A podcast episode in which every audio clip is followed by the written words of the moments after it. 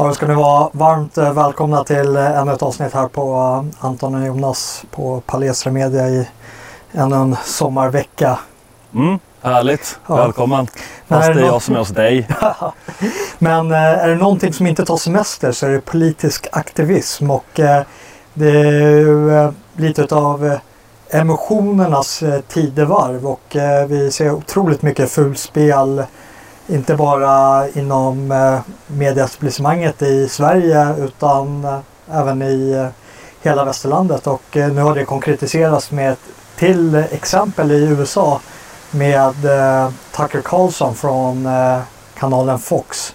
Och för er som inte känner till Tucker Carlson så har han en av de mest populära nyhetsprogrammen med Tucker Carlson Show, eller vad heter det, Tucker Carlson Tonight Show, som eh, har bland de bästa kabeltittarsiffrorna i, i Amerika inom sin, eh, sin genre. Men eh, innan vi börjar prata om eh, det och politisk aktivism inom eh, journalistkåren, så om ni uppskattar arbetet vi gör på Palaestra Media så får ni jättegärna vara med och eh, hjälpa oss i eh, vår eh, verksamhet och fortsatta produktion. Ja, ja. Klockrent. Klockrent. eh, men... Eh, Det som har hänt är att eh, Tucker Carlson eh, några år tidigare blev eh, ut, eh, hemadress blev uthängd av eh, Washington Post, varpå eh, vänsteraktivister eh, gjorde liksom hembesök och hotade hans familj när han inte själv var hemma, och eh, ägnade sig åt skadegörelse. Och eh, det, det här är någonting som är ganska talande med just eh, vänsteretablissemanget och vänsterjournalister, över att ja, men de anser att det finns ett journalistiskt värde i att, ja, men, att, att eh, påpeka var någon meningsmotståndare bor, och så låter de sina gatulegister göra resten för att försöka tysta debatten och stå oemotsagda. Och eh, det fungerade ju såklart inte med, med Tucker Carlson, utan det, det, det slutade med att han fick ju flytta därifrån och eh, bo på en hemlig adress och eh, fortsätta bedriva liksom den opinionsbildningen som han alltid har bedrivit. Och han gör det så pass framgångsrikt att nu försöker ett till stort mediehus att eh, göra ett nytt gräv. Och, eh, eller gräv, jag undrar vad man ska kalla det för det. Det är ju inte ett gräv. Nej, det... De, de, det är bara en uthängning. Ja. Den här gången är New York Times var det, va? Ja. Som gör en... Eh, ska, ska hänga ut vart han bor någonstans. Och... Eh, med ändå syftet att skrämma han till tystnad. Vi kan kolla på ett lite kort inslag från Tucker Carlson över hur han beskriver det själv. Last week the New York Times began working on a story about where my family and I live. As a matter of journalism there is no conceivable justification for a story like that. The paper is not alleging we've done anything wrong, and we haven't. We pay our taxes, we like our neighbors, we've never had a dispute with anyone. So why is the New York Times doing a story on the location of my family's house? Well, you know why. To hurt us. To injure my wife and kids so that I will shut up and stop disagreeing with them. They believe in force. We've learned that. Two years ago, a left-wing journalist publicized our home address in Washington. A group of screaming Antifa lunatics showed up while I was at work. They vandalized our home. They threatened my wife. She called nine one one while hiding in a closet. A few weeks later, they showed up again at our house. For the next year, they sent letters to our home threatening to kill us. We tried to ignore it. It felt cowardly to sell our home and leave. We'd raised our kids there in the neighborhood, and we loved it. But in the end, that's what we did. We have four children. It just wasn't worth it. But the New York Times followed us. The paper has assigned a political activist called Murray Carpenter to write a story about where we are now. They've hired a photographer called Tristan Spinski to take pictures. Their story about where we live is slated to run in the paper this week. Editors there know exactly what will happen to my family when it does run. I called them today and I told them, but they didn't care. They hate my politics. They want this show off the air. If one of my children gets hurt because of a story they wrote, they won't consider it collateral damage. They know it's the whole point of the exercise, to inflict pain on our family, to terrorize us, to control what we say. That's the kind of people they are. Alltså det där är ju så, så jävla typiskt. Alltså det, det är ju groteskt att man ska, ska motivera det där med att det skulle vara journalistiskt intressant var, var de bor, var hans familj bor. Jag menar, det är ju jätte, jättekänsligt för väldigt många som, som är, spelar ingen roll vilken typ av offentliga de är, om det är politiker eller i media eller mer, mer kändisar. Att, det är ingen som vill, folk vill gärna hålla sitt, sitt privatliv bortom allt det där. Ja. Och särskilt när det finns en hotbild också. Och det är där så det blir intressant. Ja, men ta, ta den tidigare uthängningen där, ja, men här bor Tucker Carlson och så kommer vänsteraktivisten och attackerar hemmet. Det finns inget stort nyhetsvärde i. Nej, så det är det... den här symbiosen mellan vänsterjournalister och deras gatulegister inom A F A blir liksom så här extra påtaglig i de här sammanhangen. Där finrummet banar vägen för de här legisterna och sen håller de bakom ryggen genom att inte skapa något så här medialt uppbåd över att det här är politisk terrorism, vilket det är. Vi har ju sett det med framförallt kanske sverigedemokratiska anhängare och politiker när de tog sig in i riksdagen och vissa kommunfullmäktige över hur A F A-legister har attackerat deras hem och medieetablissemanget är bara helt tyst kring det. Och eh, återkommande inte respektera den integriteten och eh, den sfär som ska vara ens familjs trygghet i hemmet. Utan vi ser snarare tvärtom att de gör en eh, journalistisk eh, grej utav att åka hem till människor. Mm. Och, och, och liksom försöka liksom bara, du tror inte att det här är din trygga sfär utan vi, vi, vi når dig innanför hemmets eh, trygga vrå. Alltså det där har ju varit en grej i Sverige också. Jag kommer ihåg, jag skrev en krönika i Nya Tider om det där för, mm. för ett eller två år sedan. Och det var, det var precis efter att eh, den här ledarsidorna, eller boomersidorna som, som vissa vill kalla det, som, som jag tycker är rätt bra oftast då. Men, men här så, så gjorde de verkligen bort sig maximalt. Det var ju när de hade Andreas Henriksson, hette journalisten, som han, han hade blivit, det, det var inte mer dramatiskt än att han hade blivit inbjuden på en middag. Mm. Där, där andra opinionsbildare och personer satt med. Och eh, så hade de pratat och sagt saker i stil med att ja, men det vore ju bra om, om vi kunde ha makten lokalt i någon kommun, typ i Ekerö. Och vi känner oss otrygga så vi funderar på att skaffa jaktvapen, vilket är ju helt lagligt liksom. Vi gör en jätteuthängning av det här och liksom hänger ut de här människorna och skriver i oerhört dramatiska termer vad planerar att ta makten i Ekerö, ja. Beväpna sig, vilket blev jättepinsamt. Ja. Och i hans fall var det väl någon liksom föredetting som, som vill ha uppmärksamhet, men det där har ju hänt. Jag kommer ihåg det som var under tjugosjutton arton när Uppdrag granskning gjorde en, en grej om, om althögen. Och eh, det var den här infiltratören Jenny Strindlöv mm. som, som springer runt och låtsas vara expert på, på högerextrema rörelser. Som, som kom in där, togs emot, blev liksom välkomnad, fick sitta med. Eh, ja. Lurade in sig bland folk helt enkelt genom att låtsas vara deras vän mm. och sen då spelade in väldigt mycket av det som sades då på ja, men i ett privat sammanhang i en lägenhet liksom med folk som bara träffades och umgicks, och det här kom sen ut i Expressen och fick anses då vara stilbildande och, och så.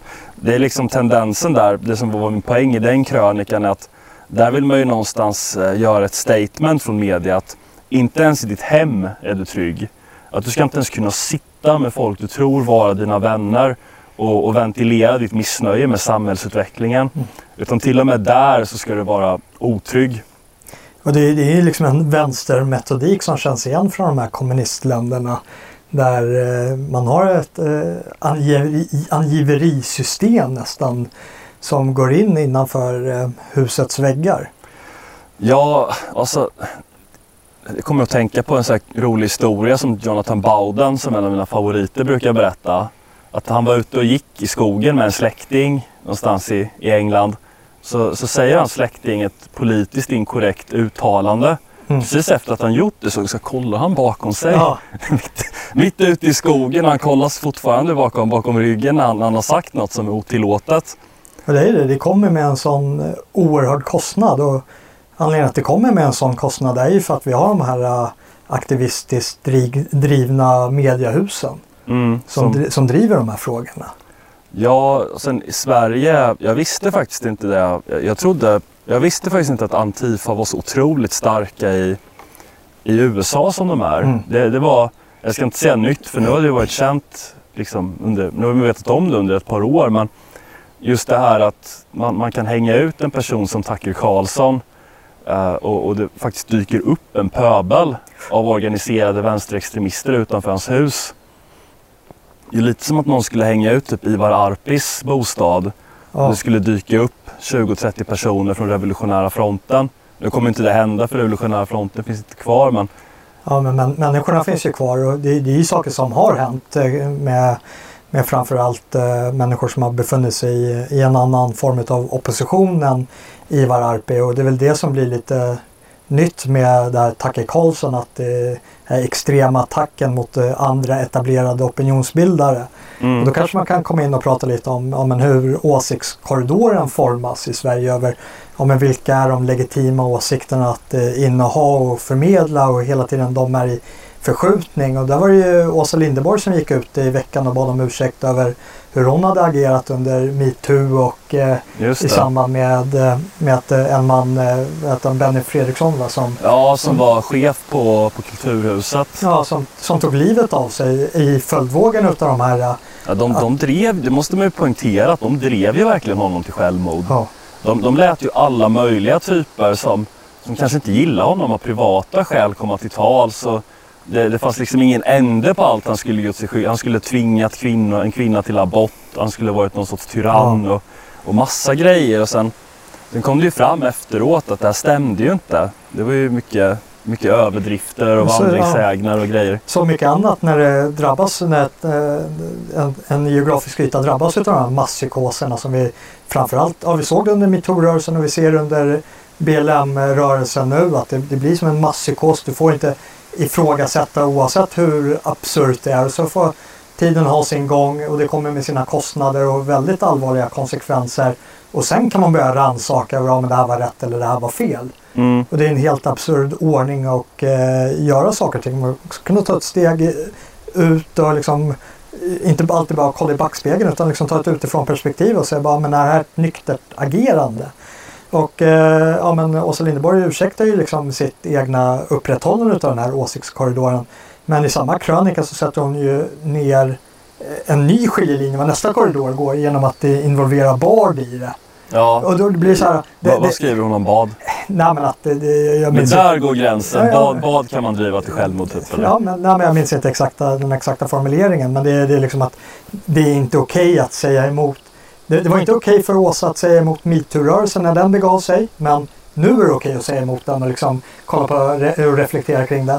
Och eh, idag är det inte okej att säga emot B L M-rörelsen eller ifrågasätta den självpåtagna offerrollen som det svarta communityt har, som Bard gjorde, och liksom bara att ja, men det, liksom, ni måste ta ett ansvar över era egna liv och era egna områden och därigenom lyfta upp er. Ni kan inte bara tro att det går dåligt för er gemenskap med att det är någon abstrakt vitt patriarkat som håller er nere och inte vill att ni ska lyckas, så ni måste först slå bort det vita patriarkatet för att då kunna blomma upp, eh, vilket är en helt absurd föreställning.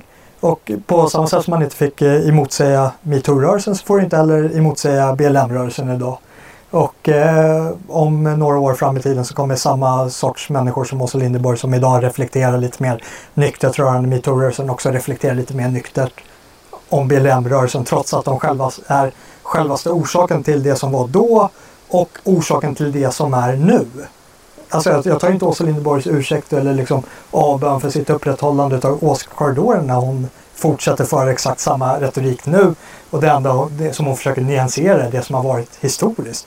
Vi måste ju fokusera på hur ser korridoren ut idag, vilka problem är som våra medborgare upplever, faktiska eller liksom inbillade, som vi inte får prata om. Det är ju, det är ju där åsiktskorridoren upprätthålls. Att människor upplever problem i sin vardag och inte tillåts ventilera det. Nej, nej exakt. Och det, det är så... Det, det, det går så... Jag menar... Det, blir, det är det som blir så, så galet på något sätt. Mm. Jag vet inte... Det kom, jag hade tänkt säga något smart, men det, det blev bara där allmänt klagomål. Men jag brukar, brukar tänka på, på Sokrates. Mm. Han blev ju anklagad för att ha förlett stadens ungdom och förolämpat stadens gudar. Han fick svepa en giftbägare för det. Ja, han befann sig utanför dåtidens ja, och konsensus. De, precis, de, de dödade honom ja. för det. Tvingade honom att ta självmord. Och riktigt så dramatiskt kanske inte är alla gånger, men någonstans så säger det någonting om vilken typ av samhälle man har, hur man hanterar kritiker av olika slag. Och i det här fallet så, i väldigt många fall faktiskt, jag, jag kan inte riktigt uppfatta vad exakt som skulle vara så jättehemskt med många av dem som är samhällskritiker idag. Jag menar, de, de förespråkar inte, de förespråkar inte folkmord, de förespråkar inte drakoniska totalitära statssystem liksom, utan det handlar ofta om, om varianter av, av politik som redan finns eller har funnits. Jag menar, Sverigedemokraterna är ju på många sätt anslutning till traditionell socialdemokratisk politik, till traditionell svensk konsensuspolitik. Vad, vad är det, och, och menar, bar den flamboyant homosexuell musiker och eh, ja, skribent och allt möjligt liksom, som, som ibland yttrar sig ganska starkt, va, men som i det här fallet för fram en, en liksom strikt meritokratisk hållning när det kommer till att hantera de svartas problem och så här, så här klassiskt klassiskt så här gå-på-snack liksom, ja. Att var och en får ta hand om sina egna problem och vara sin egen lyckas med och sånt där. Jag kan inte riktigt se att det skulle finnas någonting i det där som liksom knyter an till traditionellt liksom rasistiska föreställningar eller sådär. Och det är det som är problemet för vänstern, är att vi befinner oss i någon form av liberal demokrati där de försöker vidhålla någon form av eh, maktordning, men de kan inte göra det med de hårda metoderna som kommer eh, via lagstiftning. De kan inte lagstifta bort Tucker Carlson eller yttrandefriheten i den utsträckning som de vill göra. Vi har ju en begränsad yttrandefrihet, framförallt i Sverige och även på, på den här plattformen där vi sänder på YouTube, där vi inte kan ventilera alla frågor eller alla perspektiv som man kanske känner att man borde lyfta upp ibland på grund av att det är regelstyrt åt det hållet. Men de kan inte sätta in Tucker Carlson i fängelse för det han säger. Men det de kan göra, det är ju att skrämma han till tystnad. Så de arbetar ju liksom bara med... Helst av allt så hade de ju bara velat trycka på off-knappen, att han inte får sändas eller synas på nätet. Mm. Och i andra hand så är det ju att försöka få han att, eh, att självmant eh, självcensurera sig, eller att kanske rent utav sluta. Ja, alltså det är det där som är skillnaden mellan en, en, en gammal hård vänster och en, och en ny mjuk vänster. Vilket jag tycker gör det så bisarrt när folk... Det blir lite en trend i vissa kretsar att man har liksom att romantisera den här gamla kommunistvänstern av någon jävla anledning. Och, och jag fattar inte riktigt varför så här. För de, det är vissa som menar att ja, men de hade vissa värdekonservativa attityder och sådär. Jag, jag köper inte det alls, därför att mycket av det här som, som, som är på något sätt civilisationsförstörande, det, det finns ju med redan från början.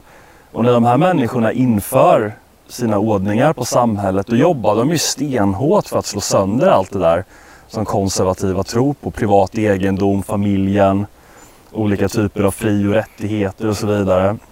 Men skillnaden mellan hård vänster och mjuk vänster är att om, om, om du och jag verkade i den hårda vänsterns samhälle, då skulle man ju kolla bakom ryggen och ja. Det skulle stå sex män i trenchcoats där och föra bort oss till arbetsläger för att leva på på löksoppa och vatten liksom i tio år. Ja, precis. Liksom, rädslan hade inte varit för utfrysning och vår egna ekonomiska försörjning. För det är ju det är, det är liksom ett faktiskt hot idag, att om du opponerar dig mot eh, den här masspsykosen, oavsett vilken fråga det är, ja, men det kommer ske på bekostnad av ditt eh, sociala umgänge i det vida samhället, och det kommer komma med en ekonomisk kostnad över att du inte kommer kunna arbeta med det du kanske är utbildad till och, Nej, och kunna exakt. röra dig på exakt samma sätt. Men vi fruktar inte liv och läm på, på det hårda, konkreta sättet som att polisen kommer komma och hämta oss.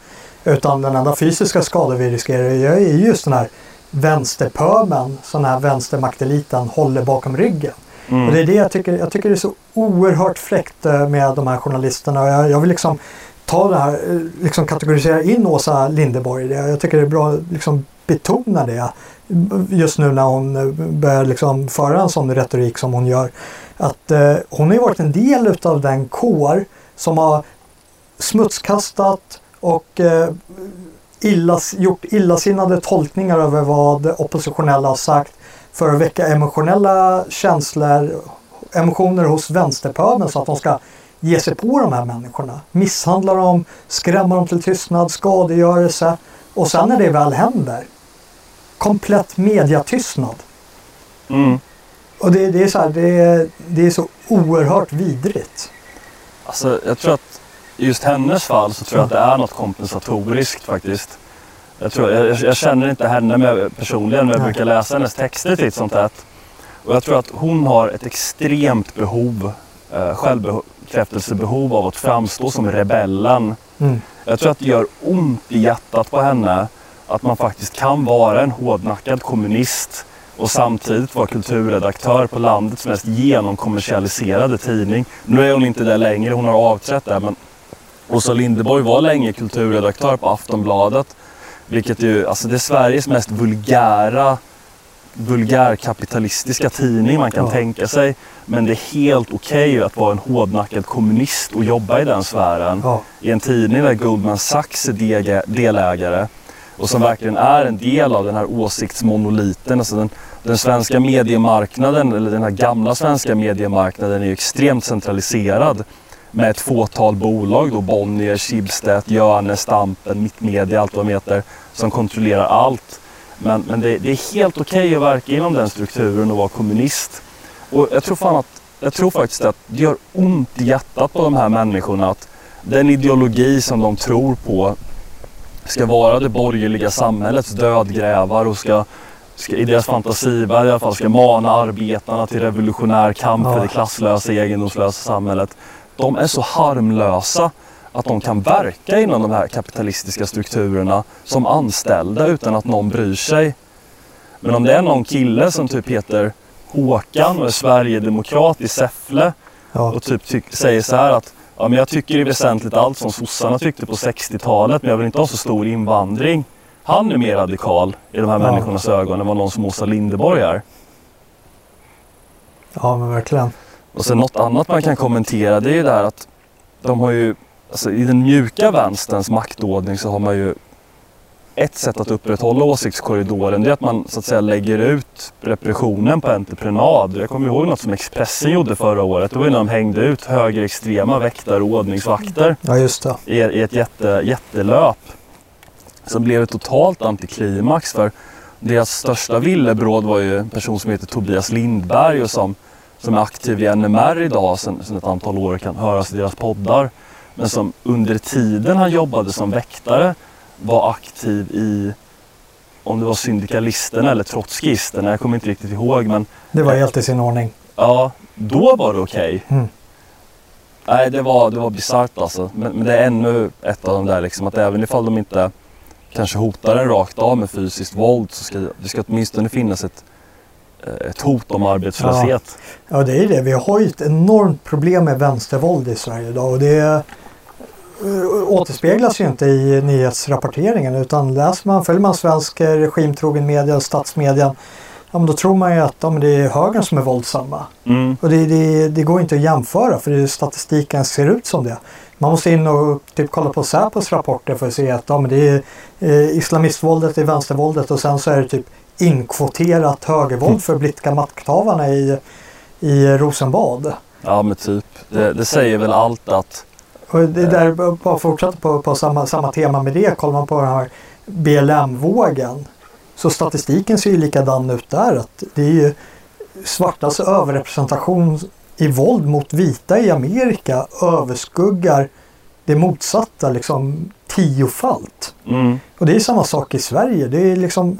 Vem tror att det är svenska ungdomar som är ute och ger sig på invandrarungdomar och personrånar dem, förnedringsrånar dem och ger sig på dem? Det händer ju inte i, den, i, liksom, i jämförelsevis med det invandrarvåld vi ser mot svenskar. Det blir så här löjligt och patetiskt att ens lyfta upp det som problematiskt de få gånger det händer, vilket är bedrövligt när det händer. Jag, jag förespråkar inte någon form av våld vare sig från ena eller andra sidan, utan jag bara säger hur etablissemanget väljer att reflektera verkligheten. Vi befinner oss i Platons grotta och i så här skuggspelet och bara ser en skev reflektion över vad som faktiskt händer. Och det är raka motsatsen som är, är det verkliga. Alltså jag tycker det som säger allt är ju vilka exempel de använder, att men U S A är ju, det är så gigantiskt verkligen, mm. trehundra miljoner invånare och du har liksom en, Alltså det man kan, det man kan liksom lite så här ge B L M rätt i att U S A har ju en illa tränad poliskår. Ja. Det är ganska korta utbildningar. Det är säkert ingen riktig selektion i vilka, eh, vilka människor som, som de tar in så där. Samtidigt som landet är liksom laddat med grov och tung brottslighet. Jag menar, om du jobbar som, som insatspolis i ett sånt där område och, och du griper... Jag vet inte, du kanske hanterar ett antal George Floyd-typer oh. varje dag eller varje natt. Och just när du gör så här nattens sjätte ingripande med ännu en våldsam drogpåverkad snubbe, du kanske du bara inte pallar och, eller har, har här, du har inte tålamod kvar att, eh, att vara snäll liksom. Men, men trots allt det, trots alla de förutsättningarna så det går inte för dem att skaka fram ett bättre exempel än George Floyd. Nej. Alltså om man verkligen liksom sökte igenom landet skulle man inte åtminstone kunna hitta något dåligt ingripande? Ja, men säg att, eh... så, som inte berör en drogpåverkad, kriminellt belastad, för detta kåkfarare som har ett extremt struligt liv. Ja, som hela tiden är i kontakt med polisen gällande liksom grov brottslighet. Ja. Tänk om det var så att eh, ja, men det är någon så här snäll så här svart småbarnsfar som typ ser ut som U F C-fighten Daniel Cormier, det ja. ser så här genomsnäll ut, som ska få typ en speeding ticket eller någonting och det slutar med att eh, han blir misshandlad till döds liksom. Ja. Då hade man ju haft ett case, då hade man ju haft något att bygga på, men istället så tar man ju upp sådana här som Trayvon Martin, kriminell som försökte överfalla en latinovakt, ja. tar upp någon som George Floyd, grovt kriminell, har hotat en kvinna med, gravid kvinna med kniv I, innan då det här hände. Man bara tar upp så här hemska människor, alltså finns det inget bättre om man nu ska mobilisera människor för sin sak? Nej, Nej det är ju jättemärkligt, men en sak som vi ser lite så här skiljelinjer för att se hur det utvecklar sig i framtiden är att eh, Trump kommer terrorstämpla A F A-rörelsen. Mm. Vilket eh, inte ens ligger på diskursen i Sverige. Nej. Hur nej, tror, du, tror du att det kommer påverka? Jag tror att det, det kommer ge polisen helt andra möjligheter att ingripa mot dem. Men det amerikanska systemet är ju bevisligen, bevisligen repressivt mot allting som är terrorklassat just. Jag tror att det, just deras fall att det är fan motiverat. Alltså. Ja, men det är, de, de är viktig ju... signalpolitik. Absolut. Och det, är, det är inte bara motiverat här, det är extremt motiverat här hemma i Sverige. Absolut. Alltså, det, som, det som är lite intressant ja. med hur man hanterat vänsterrörelsen i Sverige, det var ju att eh, A F A och Revolutionära fronten, som liksom har varit de två stora vänsterorganisationerna, de fick ju hålla på i många år. Så länge det var då nazister och, och med nazister inbegripet allt från, från faktiska nazister då som är nationalsocialister till folk i Sverigedemokraterna som liksom inte vill ha något med nationalsocialism att göra. Nej. Så länge det var dem man gav sig på, då var det ju lugnt. Ja. Då var det ju ingen som var intresserad av det. Men de här människorna var ju för korkade för att förstå att inte bita den hand som födde dem, så de började ju ge sig på moderater och centerpartister i Eskilstuna bland annat. Och då gick ju polisen i stenhårt och liksom sprängde dem direkt. Media började skriva om dem och man gjorde granskningar och sådana där grejer. Ja, ja verkligen. Jag, må, jag måste ta det här. Ursäkta. Ja, hallå. All right, jag kommer på en gång. Ja, oh, så bra. Fan. Ja, fan. Nej. Han kommer inte tillbaka alltså. Han, han har försvunnit. Men då, då tackar jag så mycket för att ni har kollat.